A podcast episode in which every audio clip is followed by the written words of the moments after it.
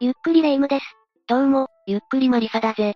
聞いてマリサ、今月のお小遣いがもう底をついちゃったわ。なんだって？ちょっと早すぎやしないか？どうせまたお菓子の買い食いやらなんやらで、無駄遣いしたんだな。う、鋭いわね。実は前から気になっていたアイスを箱買いしたのよ。レ夢ムはそろそろ、我慢ってもんを覚えた方がいいと思うぜ。だってコンビニに行くと、毎月のように新しい商品が増えてるのよ。それを毎回買っているのか？ほら、私って甘いものに目がないじゃない？だから、ついつい全種類を買い占めちゃうのよ。それを一人で全部食べきるってのも、すごい話だな。でも最近は物価が上がってきて、お菓子の値段もだんだん高くなってきてるの。ああ、嫌になっちゃうわ。働かなくてもいいニートになりたい気持ちが湧いてくるわ。ニートをやるには養ってくれる人がいないとな。家族に泣きつけば、少しくらい世話を焼いてくれるんじゃないかしら。まあ、赤の他人よりは頼みやすいかもしれないな。しかし、茨城県では当時24歳のニートが、遊ぶ金欲しさに祖父母を殺害するという事件を起こしているんだぜ。ええそんな衝撃的な事件があったなんて、もっと詳しく内容を知りたいわ。じゃあ今回は、茨城県祖父母殺害事件について解説していくぜ。それじゃ、ゆっくりしていってね。まずは、今回の事件の犯人である岸本康介の生い立ちについて話していくぜ。ええよろしくお願いね。茨城県で生まれた岸本は、4人兄弟の三男だったぜ。父親は公務員の職に就いており、幼い岸本にとっては憧れの存在だったんだ。小さい時から憧れるくらい、お父さんのことを尊敬していたの？彼は卒業文集でも、将来の夢として、父のような立派な大人になりたい、と綴るほどだったんだぜ。息子にそんなこと言ってもらえるなんて、お父さんも嬉しかったでしょうね。そうだと思うぜ。他にも岸本は、人のためになるような仕事をしていきたい、とも語っていたんだ。公務員として市民のために働く父親の姿に影響されたんだな。じゃあ、将来は公務員としてバリバリ働くつもりだったのかもしれないわね。しかし、彼は徐々に人生のレールを踏み外していくんだぜ。と、どういうことなのよ。岸本は高校へ進学したんだが、なぜか退学してしまうんだ。ええもしかして、他にやりたいことができたのかしら？いや、高校を中退した後は何もしていなかったんだ。ふらふらと出歩いて遊んでいたんだぜ。まるで不良少年だわ。公務員として働く父親に憧れを抱く、素直な少年だったのにな。そして岸本はろくに仕事をせず、家族の財布や金庫から金を盗むようになったんだ。そんなことまでしていたの？身内といえども、勝手にお金を取っていくなんて癖が悪すぎるわよ。霊夢の言う通り、家族は非常に困っていたぜ。しかも岸本が盗んでいたのは、現金だけじゃなかったんだ。他にも手をつけていたの？そうだぜ。家の中には貯金証書という、銀行に預けている金額を証明する書類が置いてあったんだ。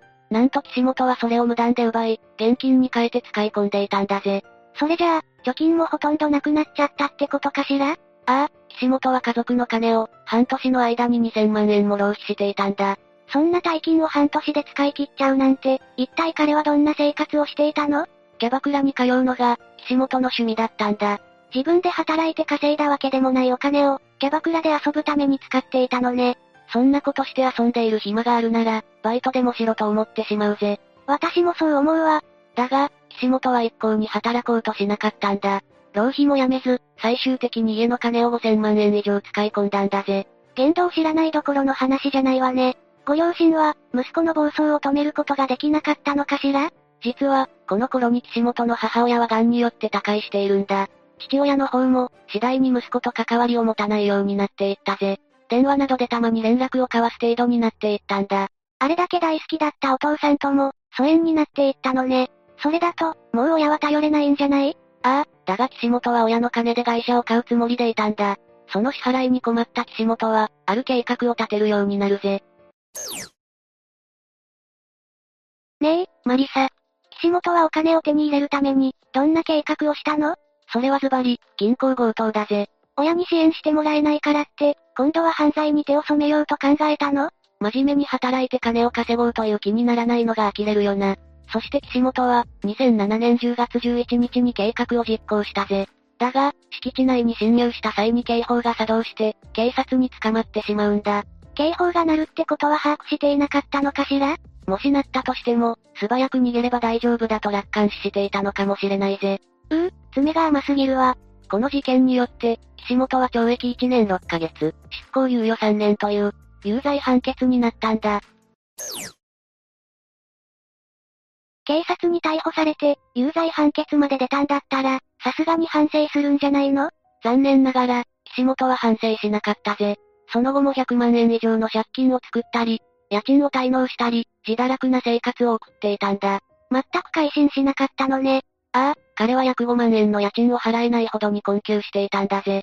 頼れる相手がいなかったのね。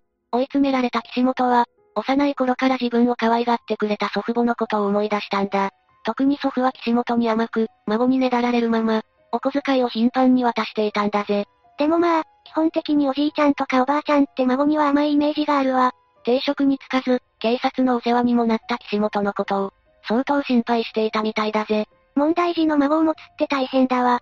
それにしても、祖父母のことを思い出したってことは、またお金をもらいに行こうとでも思ったの？いや、岸本が欲しかったのは大金だ。祖父母の家に押し入って無理やり金品を奪おうと決意したんだぜ。銀行強盗に失敗したから、次は身内の家強盗に入ろうとしたの？その通りだぜ。じゃあ次は、事件当日どのように岸本が犯行に及んだのか、詳しく話していくぜ。2008年9月4日の午後1時頃、茨城県土浦市に住む祖父母の元に岸本が訪れたぜ。手には刃渡り約15センチメートルほどの包丁が握られていたんだ。岸本は当時78歳だった祖母に襲いかかったんだぜ。急に孫が襲ってくるなんて、信じられなかったでしょうね。しかも岸本は、祖母の腹を包丁で何度も刺して殺したんだ。その2時間後には、当時82歳だった祖父も同じ方法で命を奪おうとしたんだぜ。小さい頃からよくしてもらったおじいちゃんとおばあちゃんを、次々に襲うなんて、恐ろしいわね。それに祖父は岸本にこうちゃん、やめてくれ、と悲しい声で命乞いをしたんだ。長年可愛がってきた孫に、殺されるのが耐えられなかったんだと思うぜ。だが、岸本はそんな祖父も、包丁を突き立てて刺し殺したんだ。もう彼は、お金のことしか頭の中になかったのかしら。ああ、祖父母を殺害した後、岸本は二人の遺体を隠すように、上から布団をかぶせたんだぜ。わざわざ布団をかけたのには、理由があったの？とりあえず、遺体を見られちゃまずいと思ったのかもな。なるほどね。岸本は、クローゼットの中に置いてあった金庫をすぐに発見するぜ。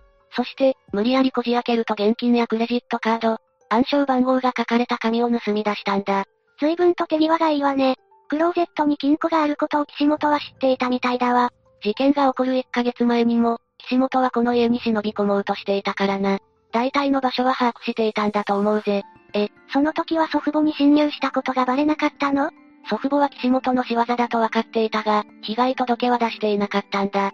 それだけ孫思いだったのね。孫には真っ当に生きてほしいと願っていたが、それは叶わなかったんだ。祖父母のクレジットカードを手に入れた岸本は、関西方面へと逃亡したぜ。そしてコンビニの ATM から合計250万円もの現金を引き出したんだ。ふむふむ、そのお金は一体どうしたのかしら？彼はいつものようにキャバクラなどの飲み屋で散財したんだぜ。人殺しで手に入れたお金で、よく遊べるわね。ドン引きだぜ。岸本が奪った金で遊び回っている頃、祖父母の遺体が発見されて大ごとになっていたんだ。第一発見者は誰だったの？最初に遺体を見つけたのは、この家で同居していた岸本の父親だぜ。そして警察の捜査が開始されると、親族である岸本の姿が見えないことが判明するんだ。事件が起きた時期に行方不明になるって、完全に怪しいわよね。警察も岸本が犯人なのではないかと考えて、彼の行方を追っていたんだぜ。すると数日後、防犯カメラに口座から現金を引き出している。岸本が映ってることが判明したんだ。それは、重要な手がかりね。事件が起こってから5日後の9月9日、早速警察は動いたぜ。防犯カメラに映っていた顔写真とともに岸本の実名が公開され、情報提供が呼びかけられたんだ。顔も名前も公開されたら、そのまま逃げ続けるのは難しいでしょうね。そうだな。翌日の9月10日、福岡県にある JR 博多駅の中で、岸本は警察に身柄を拘束されたんだ。すぐに逮捕できてよかったわ。それにしても、茨城県から福岡県まで逃亡していたなんてびっくりね。事件から1週間も経っていないのに、かなりの移動距離だぜ。地元近辺にいたら警察に捕まるって考えたのかもね。だからできるだけ遠くに行こうと思っていたのかしら？ほとぼりが冷めるまで、地元から離れた土地に隠れているつもりだったんだろうな。岸本は警察による事情聴取で、最初は容疑を真っ向から否定していたんだ。祖父母のことも、自分が家へ訪問した時は、すでに二人とも亡くなっていた。と、嘘を訴え続けていたんだぜ。それがもし本当だったとしたら、どうして救急車や警察を呼んだりしなかったのよ。ああ、そんな状況になったら、まず通報するよな。岸本は最後には、自らが祖父母を殺した犯人だと自白するんだ。これ以上、嘘を重ねても無駄だと分かったのかしら。そうだな。さっきも言ったように、岸本は日頃から金に困っていたんだ。以前にも祖父母の家へ侵入して金品を盗もうとしており、殺害の動機は十分あるぜ。そして2009年5月19日には、今回の事件の初公判が裁判所で開かれたんだ。ほうほう。被害者である祖父母の親族は、岸本に対して重い刑罰は望んでいないと主張したんだ。それより、時間がかかってもいいから、心から反省し、更生してくれることを望んでいたぜ。うーん、でも岸本は遊ぶお金が欲しいって理由で、おじいちゃんとおばあちゃんを刺して殺したのよねしかも相手は命乞いまでしていたのに、聞く耳も持たなかったのよね。それなのに重い刑罰を求めないっていう主張は、少しだけ違和感があるわ。まあ、霊夢の意見もわかるぜ。だが遺族としては、複雑な思いがあるんだろうな。現に岸本の父親は、母親が数年前に癌で亡くなったことで、理解してくれる人がいなくなってしまったのが犯行の原因ではないか、と証言しているからな。本当にそれが理由なのかしら？岸本自身は、母親の死は関係ないと主張しているぜ。じゃあ、やっぱりお金目当ての犯行だったんでしょうね。彼は浪費癖もあったみたいだからな。ちなみに、裁判で事件についてどう思っているか質問されると、岸本は、悪いとは思っているが、反省しているかどうかはわからない。といった返答をしているんだ。悪いと感じているのに、反省をしていないっていうのが謎だわ。しかも彼は、30年間服役したとしても、自分が変わるとは言い切れない、と語っているからな。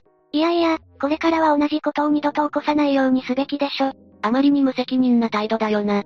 裁判長は、そんな岸本に対して無期懲役を言い渡したんだ。本人がちゃんと反省していれば、判決は違うものになっていたのかもしれないわね。そうだな。遺族も重い罪は求めていなかったんだが、本人の態度に問題がありすぎたんだぜ。さて、以上で今回の事件についての解説は終わりだ。なんだか最後まで嫌な気分になる事件だったわ。犯人は無事に逮捕されたが、被害者に対する謝罪もないし、全然反省していないんだ。そうね。しかも被害に遭った祖父母は、何も悪いことしていないじゃない。